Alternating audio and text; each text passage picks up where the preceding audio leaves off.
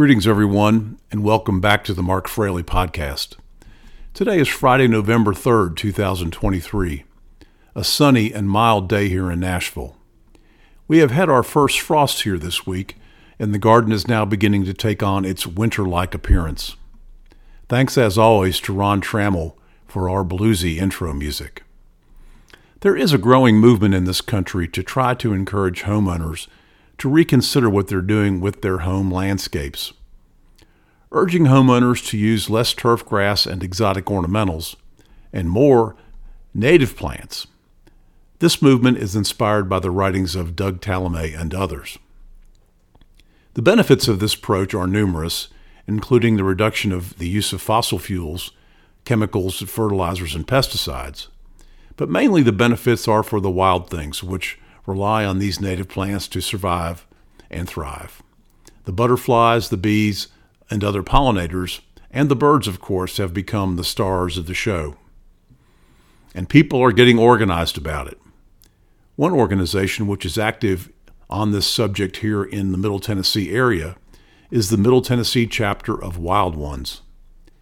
Yesterday, I sat down with Richard Hitt, one of the founders and current and the current president of the Middle Tennessee chapter of Wild Ones.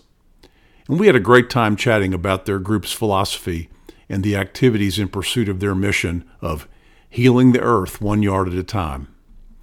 And we will get started right after this brief message. Hi, this is Heather Lose, editor in chief of the Tennessee Conservationist magazine. Every year we publish six beautiful issues packed full of timely and informative stories about Tennessee culture, people, and places. You can stay informed about your world and all the great things happening in your Tennessee state parks. It's easy to subscribe. Just go to our website at tnconservationist.org. G. Thank you. Richard Hitt, welcome to the Mark Fraley podcast. Well, thank you so much. It's a pleasure to be here. It's great to have you here, and uh, nice to meet you in person. Finally, I don't think I, have we've communicated in the past, but I don't think I've met you in person. Right. I think uh, I feel like I've met you because I've listened to your podcasts, but I haven't made it to like the Second Sunday Gardeners presentation uh, or right. places where I would have seen you in person. Right. Well, it's fun to have you here. We share a lot of interest. Uh, as you uh, got here this afternoon, uh, we did take the opportunity to do a little garden tour uh, here in this fall, fall cool fall day here in Nashville. Yes, it was wonderful. It was fun to fun to show you around. We have a lot of common interests. Right. Richard, as we get started in in my podcast, it's kind of traditional for for me to inquire about the background of the individual that we're speaking with and you know most of my podcasts are about conservation and parks and such as things as that and it always is interesting to me and to my listeners listeners hopefully to hear um, a little bit about my guests in, in uh, how they got inter- how they initially in their life got interested in, in conservation or parks or in your in your um, case uh, botany and plants.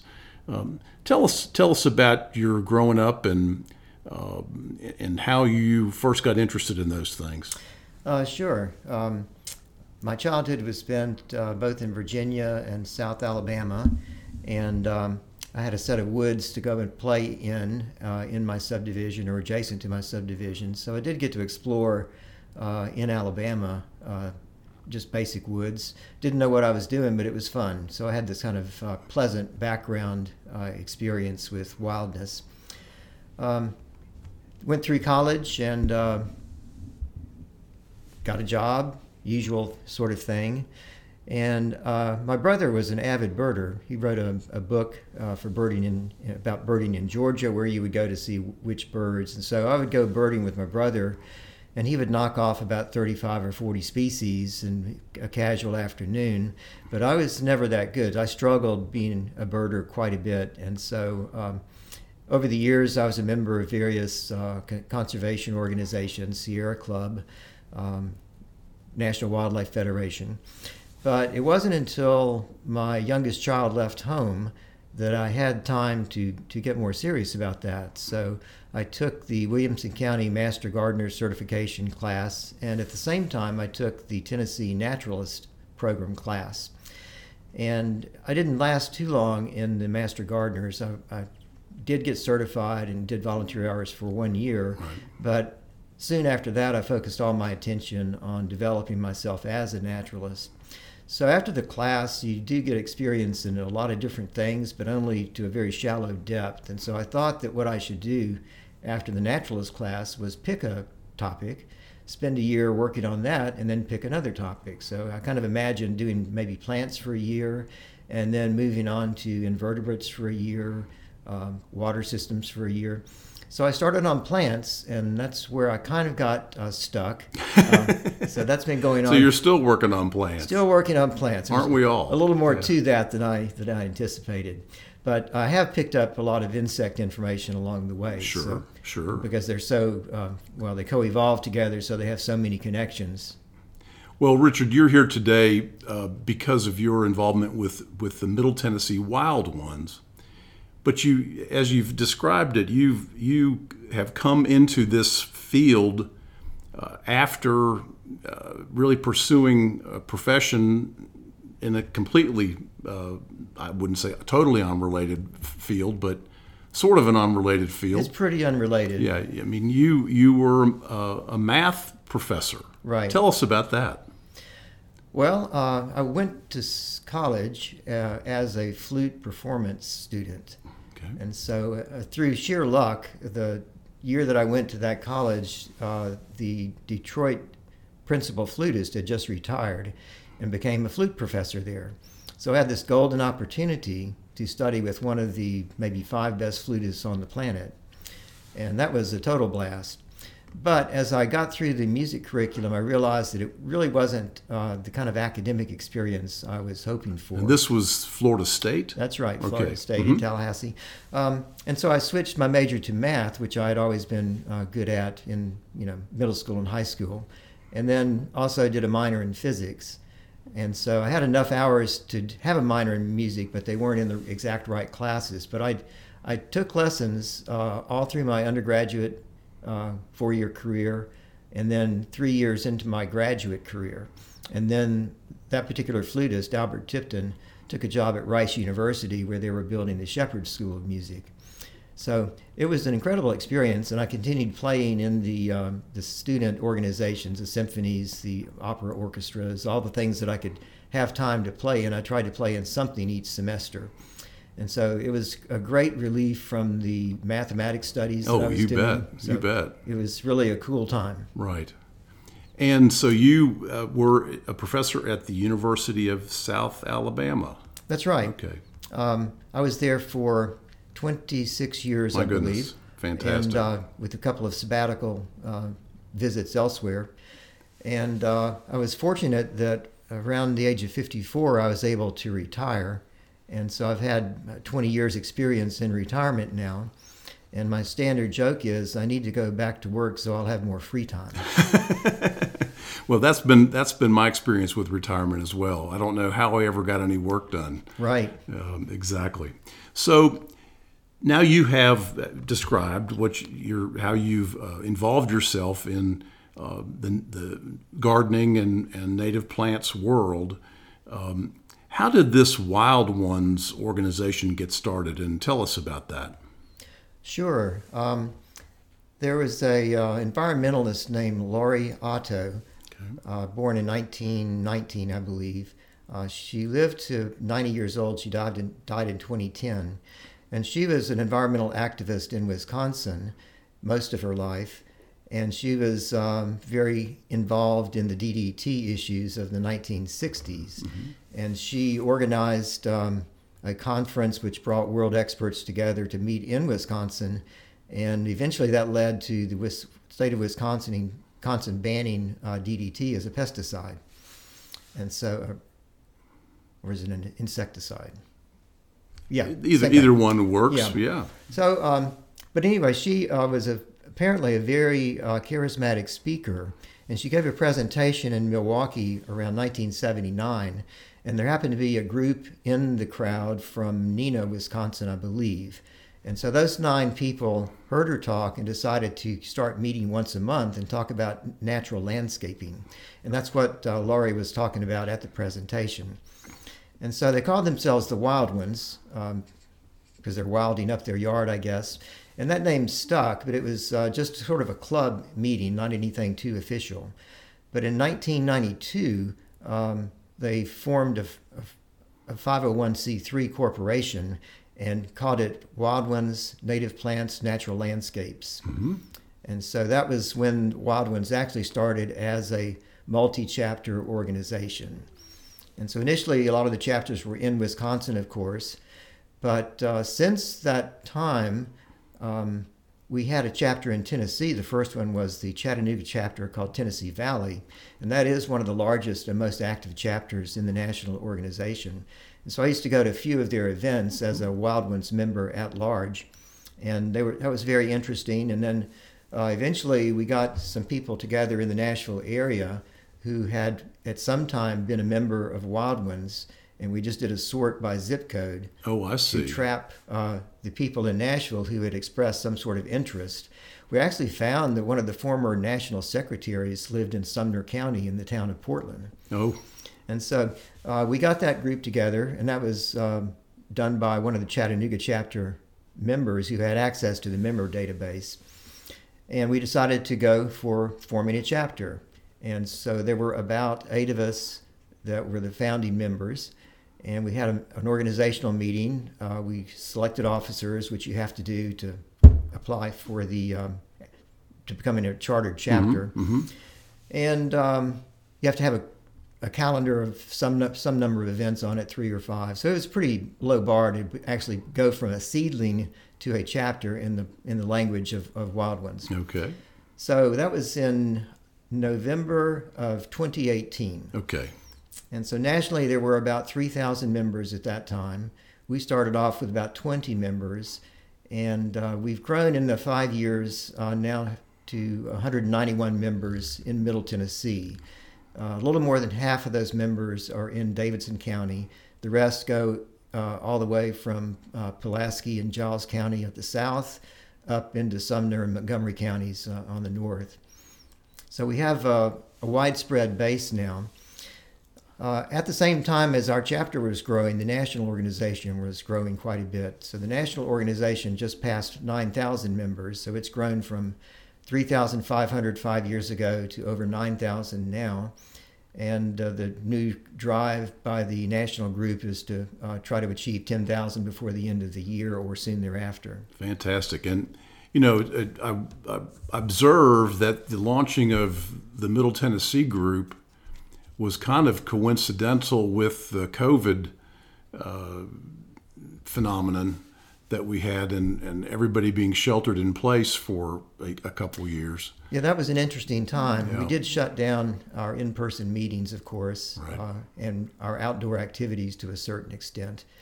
Um, our membership did grow during COVID. Right. Uh, I'm happy to say that it hasn't really slowed down in its growth rate uh, since COVID has been essentially resolved. Right. And that's uh, in step with the national move toward embracing native plants and things that are good for the environment, the planet, bi- biodiversity support, and all of that. So um, I don't know. I think we have the capability here to grow well past our 191 members. In fact, we picked up about 10 members last uh, in October. So we are still growing, but it kind of comes and goes. It's somewhat seasonal. Spring's a big push. A lot of times fall is a big push.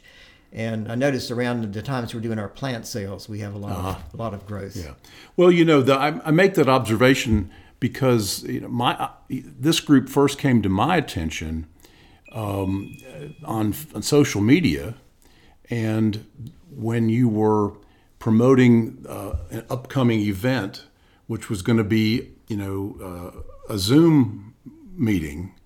Um, and uh, so you guys, during that time of COVID, did several uh, Zoom uh, meetings in which you had a speaker and presentation and all that sort of thing. And, and they were really well done and, and uh, really fun to listen to. I remember Mike Berkeley uh, giving his his talk about native plants. on Right. that. Yeah, that was that was a good one uh, for sure. Mike always gives wonderful presentations. Right. Um, yeah, COVID uh, with everybody at home anyway. What are you going to do? Might Right. as well watch a Wild Ones uh, Zoom meeting. right? Exactly, So- exactly. Um, and you, for for the listeners that are interested, um, you still maintain a YouTube channel, I believe, Right. where some of those presentations are are available still uh, to the to anyone that might be interested in in listening. That's right. Uh, we have presentations as well as some shorts. Uh, you might want to, if you want to just see a lot of pollinator activity on clustered mountain mint, I've got a 30 second video for that. So you can watch a one hour uh, presentation or you can watch a 30 second to one minute short and, uh, and enjoy that.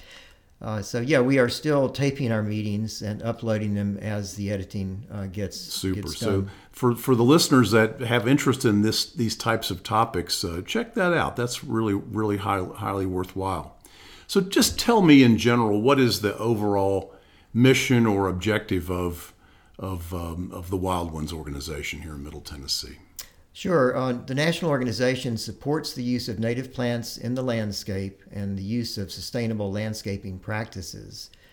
Um, the motto for our group is healing the earth one yard at a time.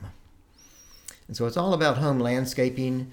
Um, we also participate in larger landscapes. Uh, we do a lot of volunteer work with the Swan Conservation Trust, removing invasive plants so that the native plants can come back there. Uh, we have another event down there, November the 18th, uh, Saturday in a few in a couple of weeks. Yeah, that's down in the Somerville, Tennessee area. Uh, Summertown, Summertown, in, Tennessee, in North right. Lewis County. Right. Yeah. Right. Tell us what that's all about. Yeah, so uh, there's an activist down there named uh, Cynthia Rohrbach. She was named the 2005 uh, Conservation, Conservationist of the Year uh, for her work in helping secure lands in the headwaters of Big Swan Creek. And so they are buying up as many of the headwaters as they can afford. They also own some other property that has uh, unique plants on it from calcareous seeps. Uh, there's the Langford uh, property that's one of the state natural areas, I believe that's the name for it. Uh, it has some rare plants there, like um, big leaf grass of Parnassus, for example.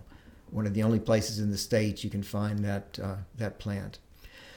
But what we do is help uh, help the organization remove invasive plants. We've done we've treated Tree of Heaven. I've, I've made Oh, three yeah. trips down for that. Yeah. We don't open that uh, particular uh, event up to the open to the public because of the chemical that's required Mm-hmm. to treat it. But for Chinese privet and bush honeysuckle, we do open those up to all members of Wild all, Ones and all anybody. hands on deck. right? Exactly. Yeah. The more, the better. Yeah, yeah. Well, tell us more about uh, about this one yard at a time. Um, I'm always talking to people and and um, trying to insist to them that what what they do in their own yard m- matters. Right. So um, for us, um, we are interested in supporting biodiversity. So the reason for that is because, uh, for example, in in the year 2020, around May, the United Nations released a report on the world um, status of biodiversity. And in the executive summary, there was a phrase, I'm paraphrasing because it's not in front of me, but it said biodiversity is increasing each year and doing so at a faster and faster rate. And so that's bad news followed by much worse news. It's bad that biodiversity is decreasing. Uh, what's worse is it's decreasing at a faster rate each year. And so um, that's a picture of a crashing airplane. Right. That's the curve you would get from, from that. Um, that has um, a lot of hidden consequences that may not be obvious, but you know, humans uh, rely on the environment to survive, and if the environment is crashing, which is what decreasing biodiversity would mean, that's at some point going to spell disaster for not just the insects but all life on the planet. And so the question is, how bad does it have to get before people take decisive action? And so we're saying that um, don't worry about the big picture and the gloom and doom. Just control what you can control, and that's the plants in your own yard. Uh, you can volunteer to help maintain plants uh, at the different parks. Uh, but what you can control is kind of limited. But what you can do is increase the number or percentage, if you like, of native plants in your yard and remove the plants that aren't supporting biodiversity. Right. So, well, you know, the typical the typical suburban yard or urban yard in America is is lacks biodiversity. It does, and it also the plants that are used oftentimes have no evolutionary experience with the native insects and bugs of various kinds, and so they're not really part of the ecosystem, or if you want to say it this way, they're not part of the food chain. Right. They're isolated. You look at their leaves; there are no bug holes there, which looks pretty to a you know a classic gardener, right. but your plant isn't really part of the ecosystem. And so, uh, what we try to do is convince people that it's better to have a yard that has a lot of life in it that you can enjoy butterflies, bees, uh, all sorts of uh, all sorts of critters, and be part of the ecosystem. And that will help support global biodiversity in a way that many yards are currently not doing. Right. You know the the point you make about um, the plants in most uh, backyards not evolving. Um, you know, so we have grasses that are European in origin for the most part that are being sold.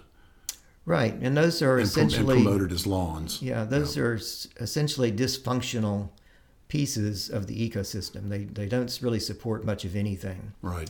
Now, if you have let a little clover grow, you will supply some nectar to some bees, right. and so that's good. Right. But yeah, if you do the traditional uh, spraying in your yard, you're you're really um, have a, a, a, piece of property there that's just not participating in the in the ecosystem. Right. Yeah, there's nothing for the birds to eat. Right, and so um, the coevolutionary uh, connection between insects in particular and native plants is what drives that support for biodiversity.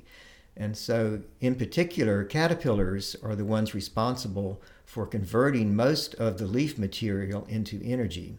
So, if you think about, you know, the sun, we get energy from the sun, the plants trap that energy. So, that's the bottom of the trophic system.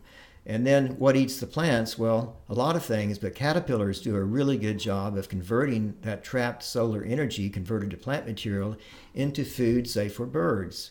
Nothing's Better for a bird than a yummy little caterpillar. Right. Perfect package of protein and fat. And because the birds co evolved with the native caterpillars, it's the perfect food for those birds right. or whatever animal is going, going to be eating them.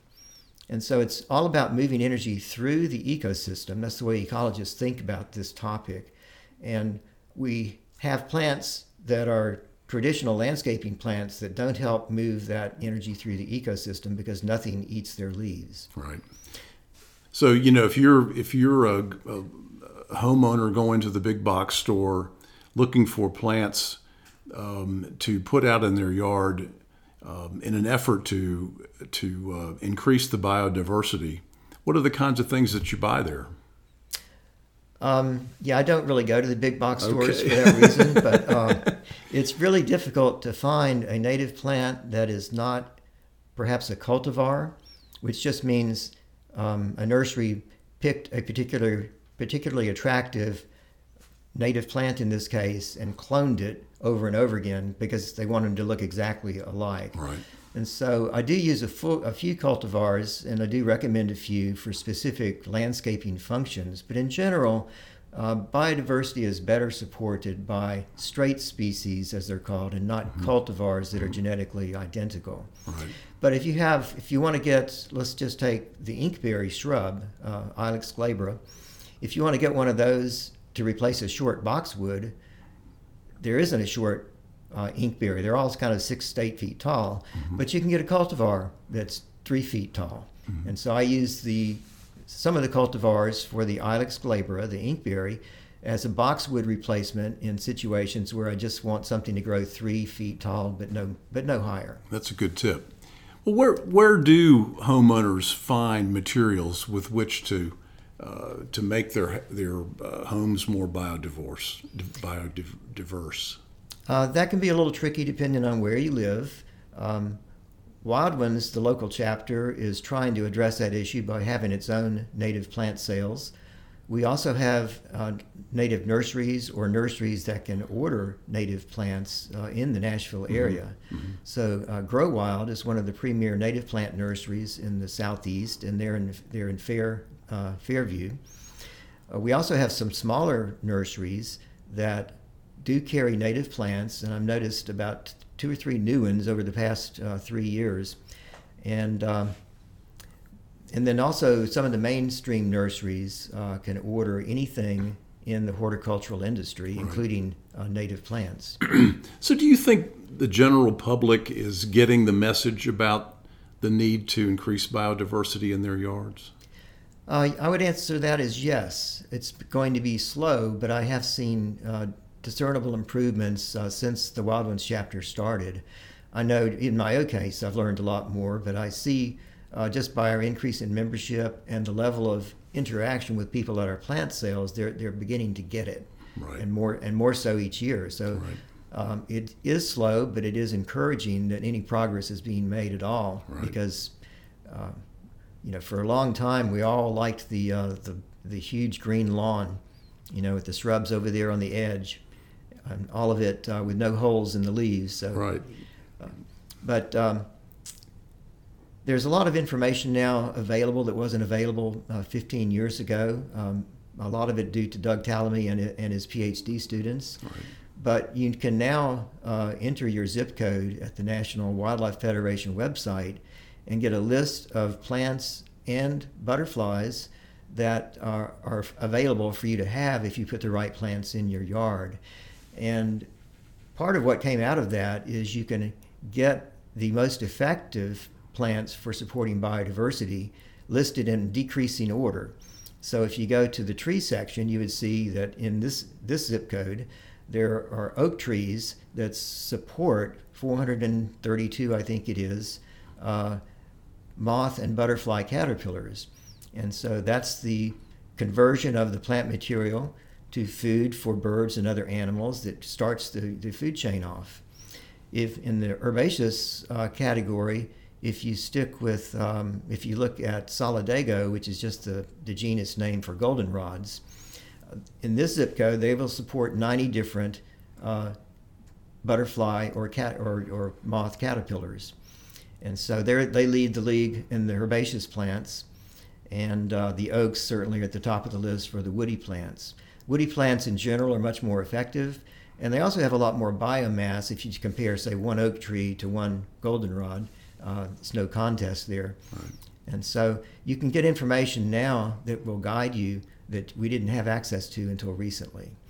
Well, you know what, too, uh, Richard, is we, we, have local governments taking an interest in this also uh, here in Middle Tennessee. Uh, I know uh, the city of Nashville has is big time funding um, planting of trees throughout throughout the city. Uh, right. They um, they have something called the Tree Fund that uh, homeowners and other people can apply to, right. which is money when it arises when developers can't meet the code requirements of, uh, of trees in a new development, and they contribute to the tree fund, which then in turn gets used to buy more trees. And we have utilized that. I say we; it's not really me at all, but uh, Green Hills Park has utilized that tree fund to partly fund uh, their removal of invasives and replacing with native trees. Right. Now, the tree fund isn't restricted to native trees, but people can, if they wish, use it strictly for native trees. Right. There's kind of an approved list of right. things uh, that you can use. Right, just so they're not invasive, exotic uh, trees. Yeah, um, there are 13 um, plants in the state of Tennessee that are illegal to sell or offer to sell. But that list, in the view of well, let's just let's just say me, is not really long enough. Right, so right. It's still possible to buy a Bradford pear, for example, but at least the uh, the so-called bush honeysuckle is illegal to sell. The Chinese privet's illegal to sell, and so we spend time still putting out the fire there because they're spreading like crazy from the berries they make. But at least we're not introducing extras into the list. Right. You know, one one topic that comes up and in, in, people think when people think about uh, changing their yard, uh, from something dominated by turf grass to something other than that um, is is the regulations of local governments and or landowners or homeowners associations about uh, how their how their lawns or yards must be manicured in order to meet those those guidelines or regulations. Um, is your organization involved in that fight at all? Uh, quite a bit, actually. We have a group called, of course, Wild Lawyers. Um, oh, I didn't know. Tell tell me more. Are, these are volunteer lawyers, volunteer attorneys who, if you have an issue with your HOA, uh, they will not give you legal advice, but they will make suggestions for things you can do. Mm-hmm. Now, if you live uh, un, in metro government, uh, there's actually a policy in place. Um, I'm blanking on the name of it. Uh, intentional design, mm-hmm. yeah. So that um, you can submit a, a proposal to the codes group well, and it goes through beautification as well, I believe. But if, it, if that's approved, then codes will get a notice that it's approved, and they won't code you for violating something that you said you're going to do in the in the plan. Right.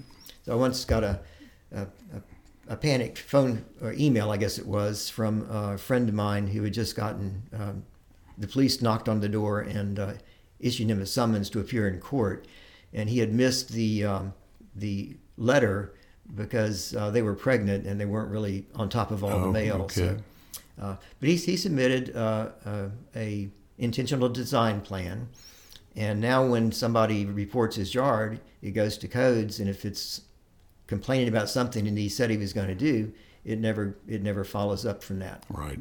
Yeah, I guess that if you have a a rule requiring grass to be of no greater height than 12 inches, and you're growing big blue stem intentionally in your yard, um, uh, then then you got a you got a problem unless it's been been approved in some way. You have a potential problem, but right. if you put that big uh, tall blue stem, a big blue stem, in a garden area, you have a clear line with, that demarcates the grass from the soil. Right.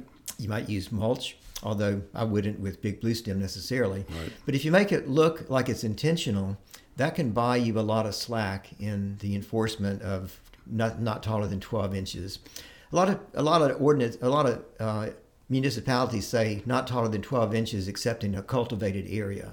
I got it. And so, um, all of these uh, ordinances that cities have are very vague, and so that allows the municipality to basically do what it wants to do, and then it's hard to fight the municipality.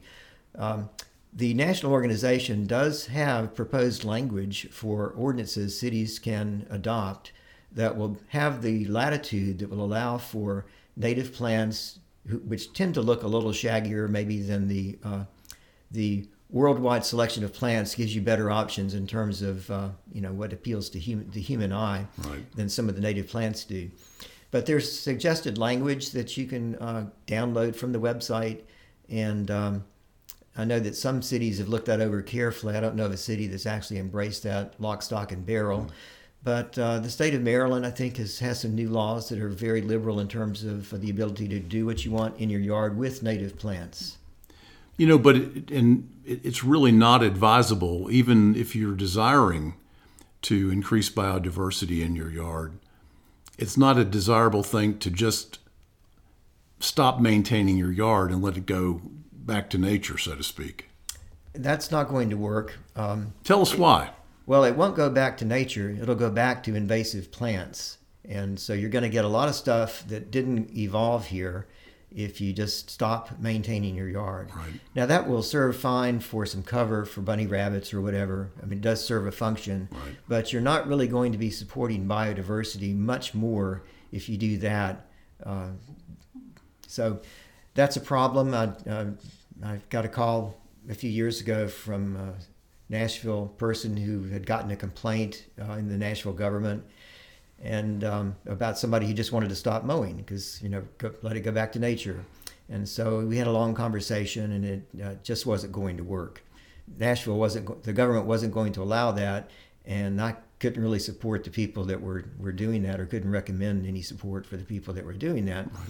And that's where that intentional design comes in. You need to have a plan and you need to execute the plan And sometimes I get lazy and don't follow up with my plan, and I get a nice little note from my HOA encouraging me to uh, straighten straighten things up. And so it's usually well intentioned, um, and so I just take care of it, and I put in my cues to care, as they're called. Get sharp edges on the borders between the. I don't really have grass per se, but I've got you know some ground cover that ends abruptly, and then there's um, mulch and some native plants. So Right, as long as it looks clean and intentional, that will really buy you a, a lot of consideration, I think. Let's talk a little bit more about the Wild Ones organization and about any upcoming events or activities that you've got going. Sure. Um, our next meeting is December 4th. It'll be at 7 o'clock. That's a Monday, available uh, on Zoom. And we're currently planning on meeting in the Ed Jones Auditorium at the uh, Ellington Ag Center. And we're going to have a couple of presenters there who started a uh, native plant plug co op. And so what they do is they take orders for native plant plugs. They off- offer a few species. It's not wide open.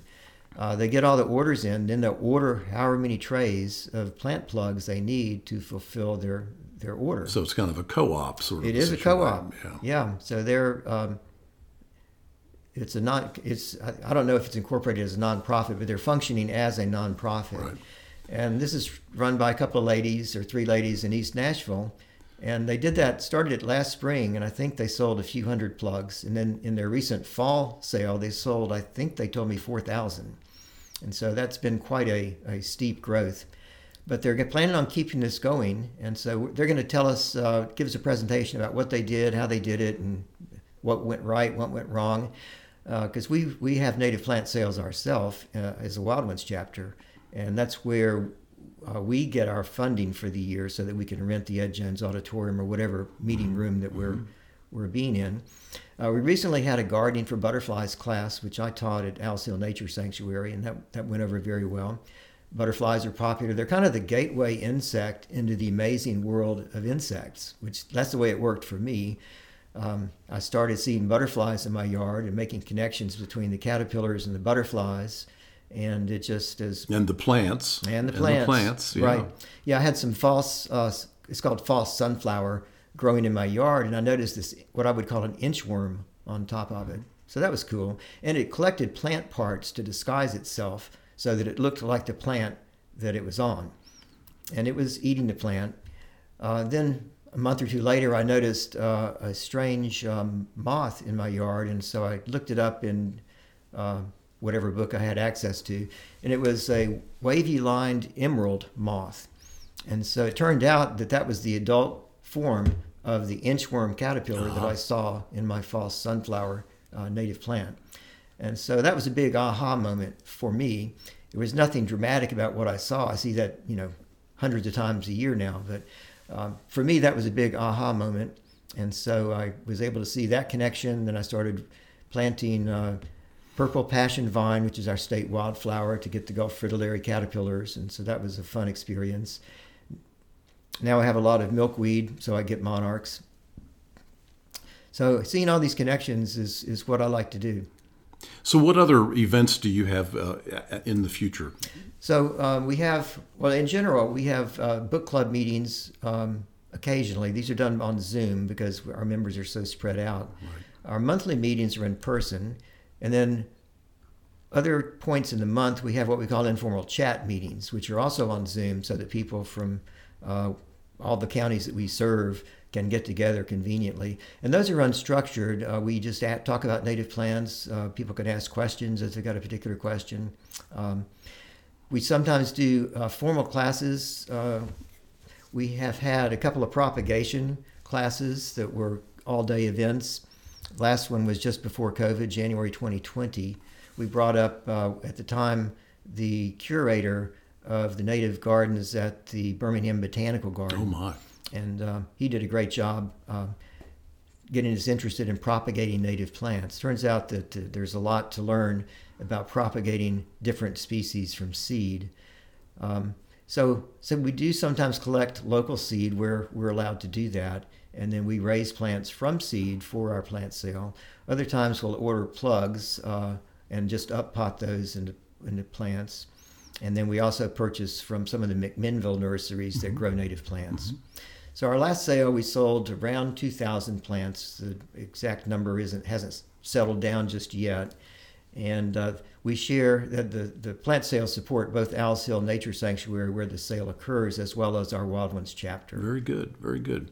Now, you all have a, um, an ongoing relationship with with the um, uh, the uh, natural areas uh, f- folks here in Tennessee. Uh, yes, we do. Um, I communicate with uh, some of the some of the people there whenever I have a question, and um, uh, Roger McCoy has given a presentation to our chapter, and we try to I promote their their hikes quite a bit on our events page, Right. and so I always put the link to their calendar because they give amazing hikes. Right. You, you can't find more knowledgeable people about native plants than, than those employed Well, by the and, and the other group that I know that you uh, interact with is the Native Plant Society. Right, Tennessee Native Plant Society. Um, I've been a member of that since before I was a certified naturalist. I would go on hikes and just be uh, amazed at what was out there in terms of native plants. So we went on a, uh, I think it was Ashland City around 2008. Dennis Horn led a led a hike uh, at a converted rail rails to trails kind of a setup, and I saw my first. Um, well, first everything. That was one of my first native plants, but the uh, the Virginia bluebells just blew Oh, me away. yes, right, right. Well, Tina, you know, from for me, my experience is not just seeing the native things out there that you otherwise would not be aware of, but also witnessing the expertise that some people carry around with them that just is awesome. Right. Yeah. So I, I enjoy going on hikes with people who are a little bit more knowledgeable than I am. Right. That way I'm, I'm not lost, but I, I'm struggling to keep up, but I can learn a little bit. So I, I, I've done a lot of that. Well, you know, th- we do have this citizen scientist thing going on in our culture right now. Right. And I, th- your group and the, the uh, Native Plant Society and other the Ornithology Society um, are all have that element going on. Yeah, that's uh, caught on big time. And now with some of the um, technology that's entered in, you can make up for your lack of expertise and use the technology to kind of close the gap for you. So I'm a big fan of iNaturalist. I, I participate in that pretty regularly. And it helps me ID uh, things that I can't quite ID. Maybe I can get it down to a certain level, the right family or the right genus. But then an expert is likely to come in and finish the ID for me and that's been a huge benefit for me. Um, I can use iNaturalist to log my hikes, um, and then go back and look at what observations I made that day, and find out what my plant list was for that time. So, um, I have a friend who uses electronics to ID birds. He runs them for two hours every morning. Uh, gets a complete ID of birds and uploads it to uh, one of, I think, the Cornell The lab. Cornell side, Somehow yeah, uploads it so that it's uh, there to be um, mined by uh, scientists that can make use of that data. Yeah, the Cornell uh, bird. Uh, I guess it's what's it called the. Um, the, the, name- the name of the, of the app is not Merlin. Merlin Yeah. is the app exactly. Uh, will give you the opportunity to um, to listen with your with your handheld device, and that will identify the bird that's that you're hearing. Yeah, and if you hear if there's several birds, it'll nail them all. It's a- it's it's just a, an amazing thing. Yeah. So, if an, if a listener wants to to learn more about your organization or to just tune in, uh, where do they go? You're on social media. You've got a website. Tell us about all those things. Right. So uh, the national organization has a, a website, and as not not surprisingly called WildOnes.org. Okay. And so that's where you can go to get started. There's an interesting presentation coming up later in the month. That'll be a national Zoom meeting uh, on prairies. And so I'm going to, um, we don't do prairies that much here in the Central Basin or in Tennessee. Not as much as we should. Yeah, not right. And so um, we do push um, pocket prairies in people's yards, and so we're we're big fans of that. Uh, but if you go to the the wildones.org site, you can see uh, information for how you register for that particular presentation. Our local chapter is uh, also associated with the wildones.org website, but you have to type in either Middle Tennessee wildones.org or MIDTN, mid 10 www.wildones.org. And that has our event calendar, uh, some it has the plants, the booklets we use when we sell pollinator kits at our plant sales, just all sorts of information there. Facebook, Facebook, Twitter, okay. whatever. So on Facebook, we have a business page. Uh, and then we also have a closed group that's a discussion group. And if you just start typing in in the search box of Facebook, Wild Ones Middle Tennessee, you'll see links to both of those Right. uh, pages. Right.